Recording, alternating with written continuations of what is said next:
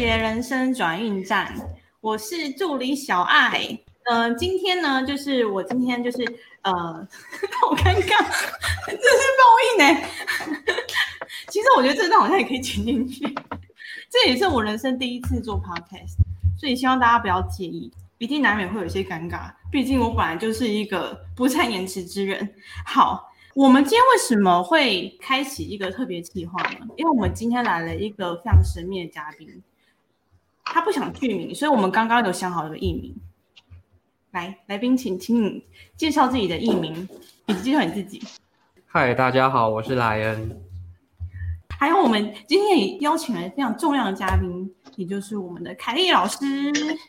嗨，非常荣幸，居然参加了我们小爱那个人生的第一次，这很不简单哦。我希望今天那个我们这个惊喜连连，但是说实在的，也有可能惊吓连连。今天不只是我第一次，也是小兰的第一次，所以我们哦，今天？你今天看到，对我们两个的彼此对，没错，哇哦，OK OK，有人属牛吗？没有，没有，没有好，，还好，那就那不需要对你们弹琴，有点冷。嗯，我们今天的主题呢是，现在所有的河粉，只要跟老师认识的人，一定都会常听老师问到自己说，你到底想要做的是什么？然后他们每次遇到这个问题，我们都会语塞，然后说，呃，瞬可能会滑，然后我们可能会讲说，呃，我我现在想要做的可能就是这样这样那样那样那样啊，然后老师可能就会摇摇头说不对，你可以具体一点吗？对对对，像这样子，然后你就会看着他，然后你内心就会进到一个宇宙，有点热度没关系，我跟你说，小爱可以在一直在那个重复 opening，还可以重复 六百八十次，八十次都没有关系。我连一等下听到这一段，一个小时之后了，都还在 opening 哎、哎、这是什么境界啊？哎呀，我的天哪！对 对，我相信不久的将来，我的小爱她应该那个 opening 可以少个十次了。从一百次变十次，挺厉害的。你就不要憋了，你就大方的笑出来，笑出来就，叫哈哈。憋久了会内伤的。对，我现在已经流泪了。好，对，就是我们大家就是每次被老师问到这题，我们到底想要做什么的时候，我们都会语塞，就觉得好像我们应该要想这件事情哦，可是我们却找不到一个方向。那今天我们为什么为什么会谈到这题？是因为今天这位小莱恩同学来到了我们和谐，那他他居然会答这一题，是不是？是不是这意思？他会答，是不是？这个我不知道，这要请小兰说，因为那当时是小兰跟老师在一个来秘密的挑战？秘密的空间 展开一个秘密会谈。你们不要两个同时讲哦，哇，到底他们密谋了什么呢？究竟究竟谈了什么呢？让我们听下去。我是这样子啦，就是我在做 CT 治疗的时候啊，老师他就问了我一个问题：你希望你的未来的伴侣长什么样子？你想要你未来的生活会是长什么样子的？然后衍生的就是说，你想要在哪个地方生活？想要有几个小孩？你想要孩子的妈是怎么样子？那你想要的老婆是什么样子的？啊，你想要孩子的妈跟你想要的老婆其实是两件事情，因为有些人他可能适合当妈妈，有些人他适合当老婆，那这是分开两件事情，要如何让这两件事情能够尽量的靠拢，而不会有所冲突，这个是一个我们要去思考的一个议题，这样子。嗯，把前面讲的四个项目厘清之后呢，那反过来就是要去思考说，我要怎么样能够成为我所设定出来这些条件的另外一半。如果这些问题我自己都能够顺顺利利的回答出来的话，那其实我自己的目标就很明确，就可以针对自己列出来这些条件去下手了。小爱，你想要的另外一半是什么样子呢？想要的另外一半啊，对，从外表、价值观，还有你希望你的小孩子是能够如何被你的另外一半照顾、嗯教育，嗯还有跟孩子的互动模式。哦，我先要那个，我要先说一点，我刚刚有偷看那个小然做的笔记，很厉害，难怪是工程师，非常厉害。你们有听过心智图吗？小然他用非常厉害的心智图技巧画出了他的那个规划，还有刚刚那些他问的问题，全部都已经列得非常一清二楚了，非常厉害。好，换我这边就是语塞一下，我想想，你这个时候需要一些人的笑声，对不对？对，因为其实我自己你有想过吗？我是有想，可是我还是没有没有想出东西来。因为说真的，我觉得有时候想出来的，也许不一定是对的。我之前想法是这样，因为我之前可能就以为说，我可能喜欢这样子，我就是喜欢就是单纯善良的人，我以为这样就好了。可是我没有想到说，也许今天这个人是单纯善良的，可是你也许你们后面的相处方法、相处的方式如果不对的话，这个人也许后面他会变质。也许是你自己造就的哦，所以这个人单纯善良，不代表你们就合适。那因为我自我觉得我现在自己也在摸索我自己，我也在了解我自己，我还没有办法很具体的、很深刻的了解自己，所以还没有办法想象出我未来伴侣会长什么样子。但当然，这个是也许我可以先想想看我我未来伴侣会长什么样子，然后我你们刚刚有谈到的，让自己变成未来伴侣可能会喜欢的样子。但这个是先有鸡或先有蛋的道理。现在我还没找不到一个头绪，还进不还进不了思考的轮回。你可以先从我在一个混沌的状态你，你想要找到什么样的男朋友开始？我觉得，其实我现在要讲讲的，就是也是很笼统哎、基本上就是像大家说的好相处，就相处的来，然后觉得这个人可能有一定的家教，很善良，然后他会顾到身边所有人这样子，那很多啊，很多啊，对不对？那为什么没有呢？可能就是我丑吧，没有开玩笑，没有，因为我觉得我自己也是，我有摸索我自己，我算是一个有点封闭的人，就我觉得我心防算很重的，然后我不太知道要怎么去跟人应对进退交流，就是表面上的我可能会，因为我现在最好的朋友可能很多都是我以前大学就是小时候认识的，或者是 maybe 之后有些同事，但大部分也都是别人主动跟我做联系，我很少找到机会去跟别人主动做联系。可能我也是害怕说，我主动跟别人做联系，别人可能冷落什么的，我就会觉得我是打扰到对方的那种感觉，就我不太会去做类似的交际应酬，这可能也是会影响到我去交往异性这方面。那你想成为什么样子的人呢？我还在摸索啊。我希望可以变成一个很有想法的人，因为现在因为老师常常也说我还没有自己的中心思想，老师也在引导我去找出我自己的格局。我现在自己是还在努力当中，然后当然是也从很多小地方做起。那我们讲近一点好了。你喜欢你现在的生活吗？我很喜欢，因为我觉得现在做所处的环境，我身边的人，大家所讲的语言是很共同的。我们大家，因为我相信大家就是会来和谐的人，都是认同和谐的一个中心思想。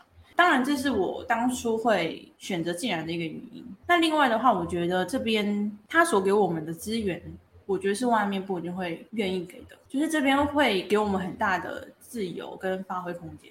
那当然，这样的话，我们自己的自律能力跟我们自己的想法很重要。所以我现在是也是很努力的，想让自己生出有我自己的主见跟想法，总不能就是呃很多事情都需要别人可能提点，然后我去做。你要跟大家介绍一下你现在在做什么吗？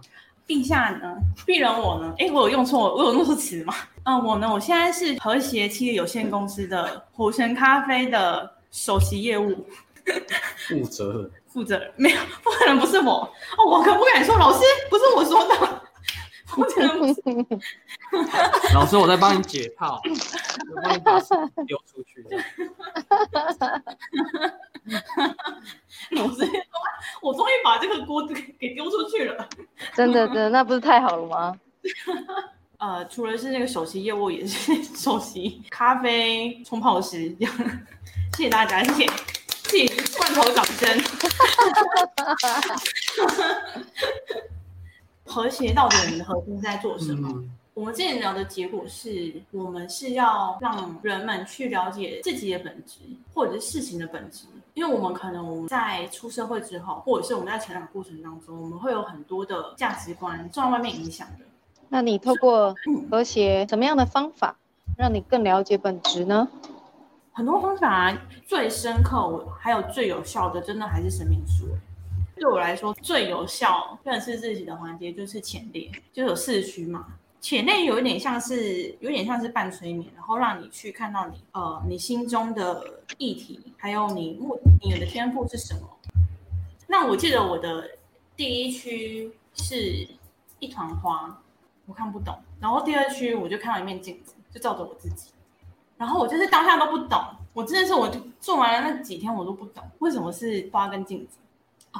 我想介绍一下，就是呃，生命树目前助教是橘子老师，很厉害，你们可以去找他那个潜意识疗愈，他真的非常厉害。我记得有一天是要上第二堂课，然后那一天早上的时候，他就小聊跟我小聊了一下，我是那个时候引导着我自己讲出来的。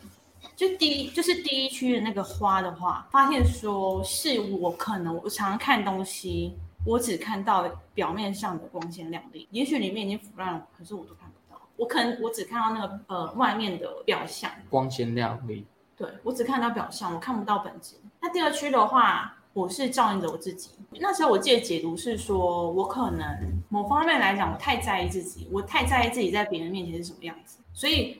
就是老师也常常会说我有讨好问题，就是我什么事情我说好可以可以，但有时候我可能就是不行，可是我还说哎可以可以可以我可以可以这样子。那某方面来讲，其实是我可能我很在乎别人对我的想法，某方面来讲是一种清白感。其实说真的，对别人来讲，他真的有有很在乎我做了什么事吗？或者是我没做什么事吗？其实别人可能没有这么在乎，可是我心里我会觉得别人很在乎。这个就是我可能我这辈子我要去处理这个问题，可能我现在没有遇到什么事情，但未来的时候会因为这样遇到一些议题。嗯，我觉得生命生命树它真的可以带领我们去认识自己，或者从那今天，嗯，今天的主持人怎么变受访者了？对，嘿，来，你们这这两个哥哥姐姐啊，真的很很奸诈哦。没有没有啦，就是要让他有 让他有一点发挥。他不是说他本来讲不到五分钟嘛，我们让他一口气讲久一点这样。那其实今天原本要聊的议题，应该就是老师在在跟我讨论的，说我想要的未来是一个什么样的样子。因为这个这个议题是我曾经有跟老师讨论过的啦，陆陆续续都有聊到一些一些，然后慢慢的把它整理起来。那有些问题其实。的确还是得要回回过头来去问问看自己的内心跟本质到底是想要什么样子的。在真的找到了像这样子的对象的时候，你要了解说，呃，你的另外一半用什么样的颜色来看待你。那这看要用什么颜色看待你这件事情，不是我自己本人能够决定的。那老师有跟我分享到一个，就是。呃，譬如说绿色，譬如说我看你是绿色，你看我是蓝色，那这这样子的伴侣，他们其实他们在谈工作啊、谈事业啊、谈现实生活上面，他们会有比较强烈的共鸣。那其他的不知道老师还有没有比较有趣的例子可以提出来跟大家一起分享呢？哎呀，这个是那个无子可教也，他就是那个人比较奸诈，你知道吗？社会行走江湖走跳久了。就知道把球丢过来就没错，总不会像那个小爱这样傻乎隆咚的，然后就一直回答。再讲下去，我看大概连银行账号密码都讲出来了。好吧。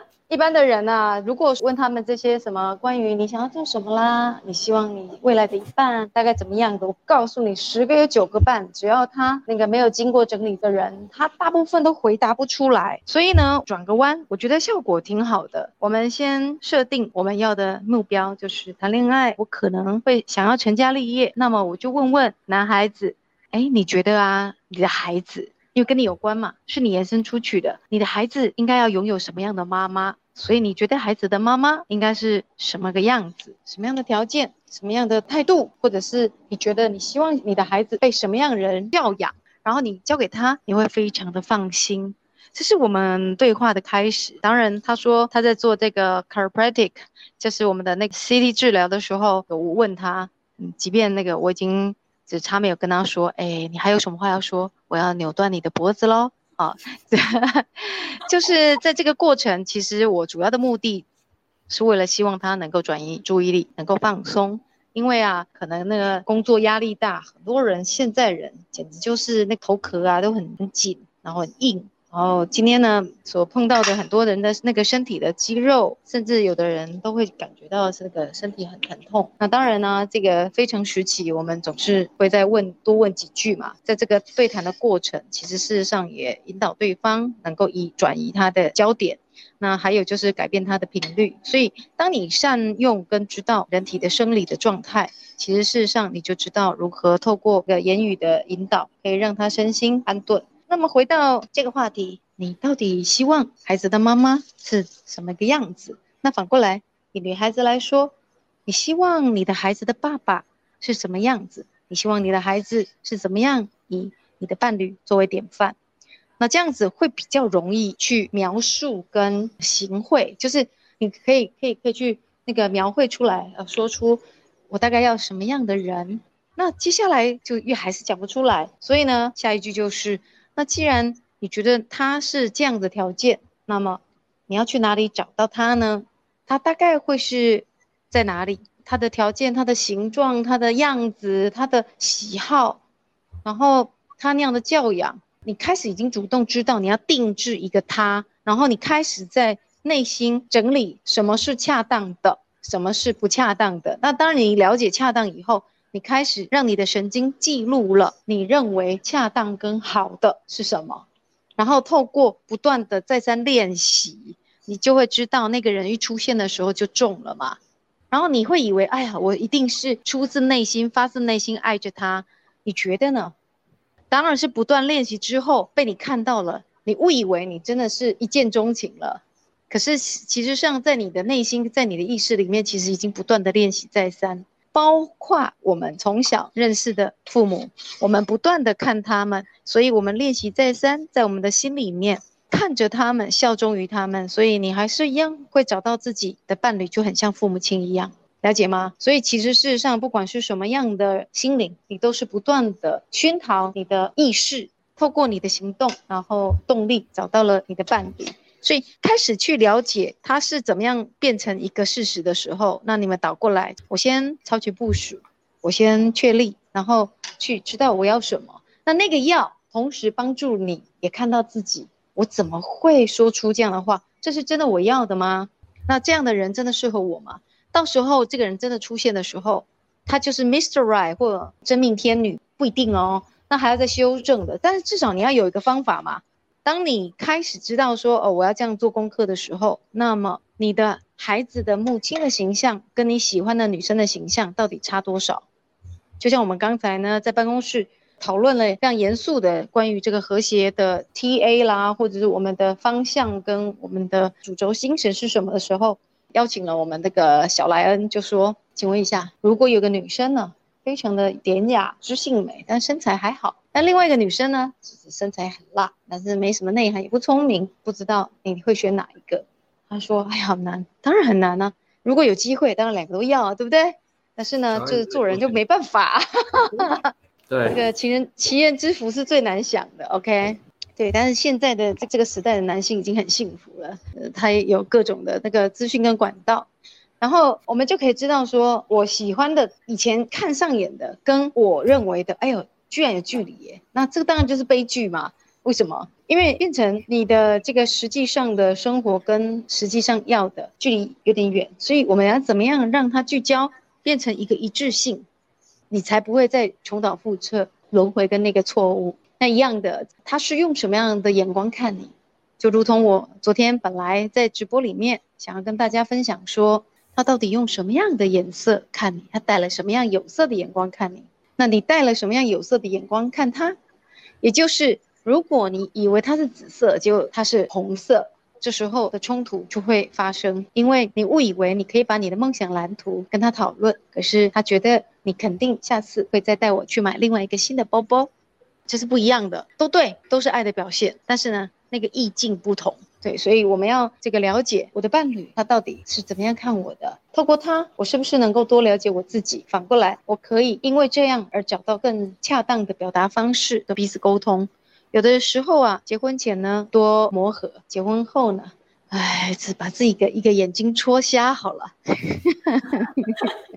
对啊，所以呃，我觉得这样子的这这个过程跟对话，对我来说，在虽然在我们的。办公室和谐是时常发生，但是呢，就是少了一点记录，所以这个就是我们今天为什么要请大家上来聊聊自己，那顺便有个机会抛砖引玉，让其他的人也可以多多听到有不同的观点，或许他现在正面临了什么，多做点好事，支持对方。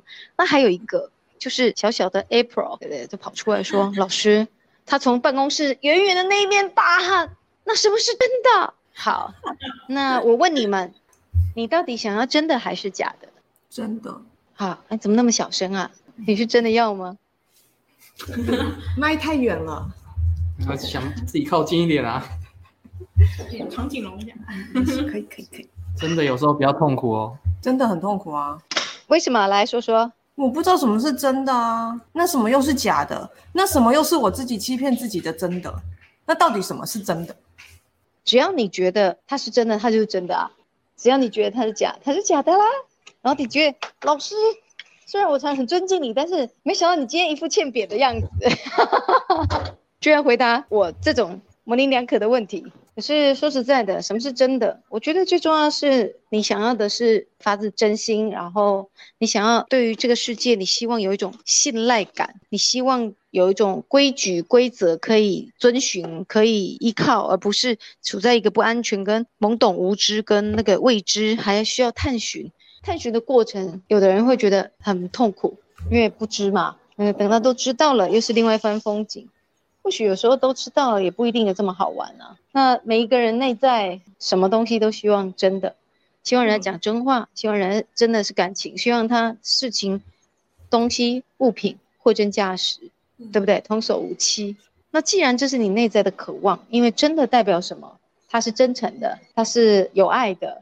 那所以对于你而言，你要整理，我想要不要被骗，那我也不骗人。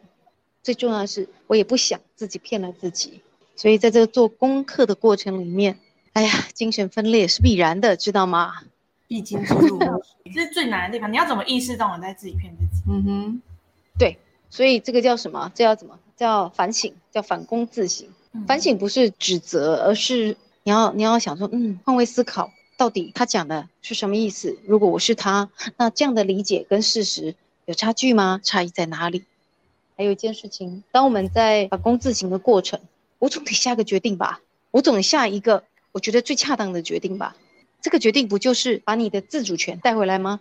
当有人讲的他觉得很有道理，对你大吼大叫的时候，你到底是被他气势吓到呢？不想辩论，还是你是真的听得懂他在跟你申诉，希望你听见什么？所以有时候冲突不一定是不好，它不一定代表了个恶意。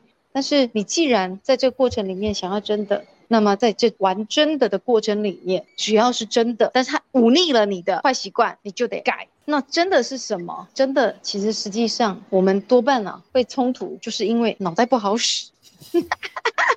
这样讲的比较秀气一点，就是长这样。所以呢，我们只好多吃一点亏，然后多走过一些路。那实际经验有了以后，在眼耳鼻舌身意都记录下惨痛的教训之后。你要记得要怎么去改你感官，因为你已经知道了，但千万不要一再不断的强化练习那个错误，那会变成真的，然后你就永远变成被那样子的经验所捆绑的奴隶。在各位上人生命树的过程里面，最重要的是你要记得，我们要怎么样去回溯，是为了要活化你的脑神经，然后呢进入大脑里面，而不是为了要不断的缅怀它。痛苦的事情记得那么深干什么？可是往往很难控制嘛？为什么？那是一种瘾头啊，那是一种上瘾，那是一种存在感。没有这样想的时候，不知道该怎么办，活不下去啊。十件事有九件事想痛苦，然后呢，另外一件事情呢，大概就进入一种痴呆状，也不在这个现场。大部分的人都不在现场，你们还在吗？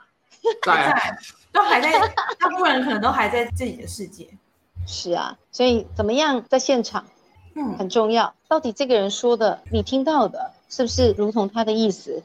所以啦，我们今天还讲到一句很经典的话，你们试着回忆，叫做“谁想承认你没有在伪装”？因为它是一个转弯转折很多的逻辑。谁又想承认你没有在伪装？每一个人都看得出别人，看别人都很会讲。所以呢，当你伪装，每个人都知道，但是呢，不说为什么？他不想承认，因为他不想戳破，他不想欺骗你。好过日子为什么不骗？破坏表面的和谐吗？对呀、反正我在你面前做个样子，你又不知道，你过去是不是做一个这样子不痛不痒的人，对不对？然后想起来就是哦，嗯，还不错，嗯，好，这顶多不错，对。然后嘞，嗯，不知道，大概吧，大概我如果想起他，我就看着他的一张明信片就好了，看着他的照片，因为他就是一号表情，一号日子，他很可怕哦。你知道看着照片那是什么意思吗？看着照片想念对方那是什么意思吗？花痴，看着照片想念对方，这是什么意思？新的情境，哦，一个情境，对，这什么意思啊？什么意思？来，四月来什么意思？看着照片想念对方，就是在过去啊，停留在过去停留在过去，你没有在现场，是这意思吗？哎呀，这个我已经讲得很客气了，也就是说这个人从来没有活过，对，或者是呼吸的死人，他没有活过来嘛。表面一号表情，刚开始很舒服，哎，永远还是啊，好好，哎，没问题，然后就啊，就这样，那你的创造力呢？生命力呢？没有哎、那最后只剩下食色性也，就这样。当然了，海宁格说，一男一女只要完成生小孩的任务，那他的世间完成了他存在的意义。我们整体性来说，所有一切都不需要有太多的意义，因为大自然整个现象学把你变一个男的，一个女，其实最重要就是那个种族的繁衍嘛，因为你化为这个形式了嘛。所以其他的什么名利地位，那是因为相对立的角，还有时代背景。过去啊，如果是在一个非常封闭的时代，一个小十岁的男生跟一个离过婚带着孩子的女性是没有办法在一起的，他们必须离群所居。可是，在这个时候，谁会把你们抓去鞭尸啊？不会嘛？那一样啊，你想要谈一场真正的恋爱，那到底是什么？你自己又如何做到呢？想要从别人边心里面跟在别人的身上里面要东西，要真的，那你是真的还是假的啊？开内心的运动大会跟辩论会，不是只有你，我们很多人都很厉害的，你这很正常。有一天他们就一个一个一个的没力气就闭嘴了，或啊懂了，承让承让输了，就跑了，知道吗？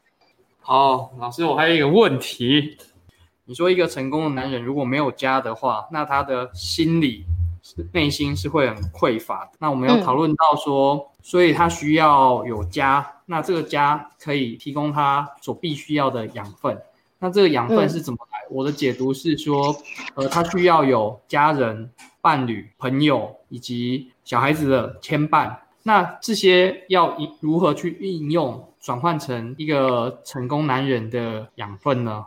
还是说只需要去经历这些人跟这些人的关系互动上面的交流，自然的它就是一种养分的。不一定，但是呢，要看你的目的是什么，你要的是什么。对你来说，什么是最实在的？什么是成功？因为有的人的成功定义在我的数字，有的人成功在我的名声，那有的人希望建功立业，有的人希望的不一样。那对于你而言，成功定位跟定义是什么？每个人不一样，这是第一个。第二个是以一个男性来说，其实实际上所有的人都需要另外一半。那那个另外一半，我讲的不是只是一个人，而是一个能够接纳你，如同你所爱的，跟如你原本的样子。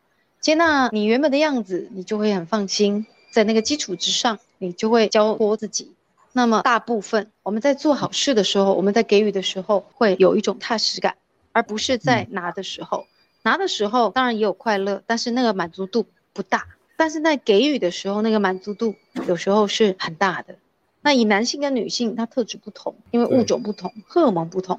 女人来说，常常就会守着男性，她因为太多母爱了，所以呢，就会很容易把男人当儿子，甚至呢为男人过日子。为什么要为男人过日子？她有很深的恐惧。来，四月听好，一个女人眼里都为了男人过日子，那是因为她内在有很深的恐惧。你想想，难道不是吗？因为怕这个怕那个，所以把男人变儿子，然后把儿子永远变小孩，从来不知道什么时候儿子变男人。那什么时候你的男人要撑起一片天？你心里想要小鸟依人，那每次都做大母鸡，这样听得懂吗？这就是灾难的开始。好，那么对于一个男人而言，为什么他的特质在于给予？因为他去狩猎之后，就是回来要养族人，所以服务家庭是男人的存在的意义。所以男人如果有个成功的家庭，通常也代表他性能力好，通常也代表他很成功。所以很多男性虽然在比事业，其实实际上他也会很羡慕有一个疼惜他的另外一半。如果你看着别人有一天你只有一个人，然后他有小孩有老婆，可以这样子回到家，能够有一个落根的感受，那是很幸福的。那再来就是你回到家里，有人可以安慰，有人可以让你放松，有人可以商量，你的存在感来自于你的孩子是这样子的，需要你跟你是这样被需要跟被渴望，所以倒过来，一个家庭的气氛的建立是女人，一个家庭的方向建立是男人。所以只要那个妈傲嘟嘟哈，爸爸就说：“儿子，小心一点，你妈生气了。”这样听得懂吗？当你慢慢了解这个彼此的互动，你就会更懂得在你自己的位置。一个成功男人有个好的家庭，他多半他的心很稳定，然后他就会想要冲他的事业。你知道为什么？他不是为了自我证明，不是，他是为了荣耀他的家族。同样冲事业，荣耀家族是非常有力量的。那为了自己冲事业，其实很虚。我只是想践踏别人，表示我很厉害，那是两回事哦。我觉得刚才提的这个问题很棒，因为我们大部分的人来说都被罐头化，心灵也这样，所以都没有整理，就是看着报章杂志啊，看着广告啊，就误以为他的日子、他的生命就是我要的。对，但是就是没有机会。在座诸位，拜托存存好心，有很多人过着。那个食不知味，然后就是不知道过什么日子，好像以为这样子的生活就是固定的了，越过越难过，越哭泣，越忧郁症，然后说不上来，然后说我不知道我怎么了，可是我觉得我生病了，但是不好意思，我的 T A 不在于作为一个受害者，反过来我没有要做拯救者的意思哦，我希望能够更靠拢的，更面对的是愿意成长、愿意改变、愿意蜕变、愿意活得像个人的人。今天真的很感谢老师，可以提供他这么多宝贵的建言给我们。今天是和谐生活转型站的特别企划，如果大家喜欢的话，我们后续如果有比较有趣的主题，也会拍像这样子随谈的 podcast 提供给大家。和谐生活转型站，我们下次再见。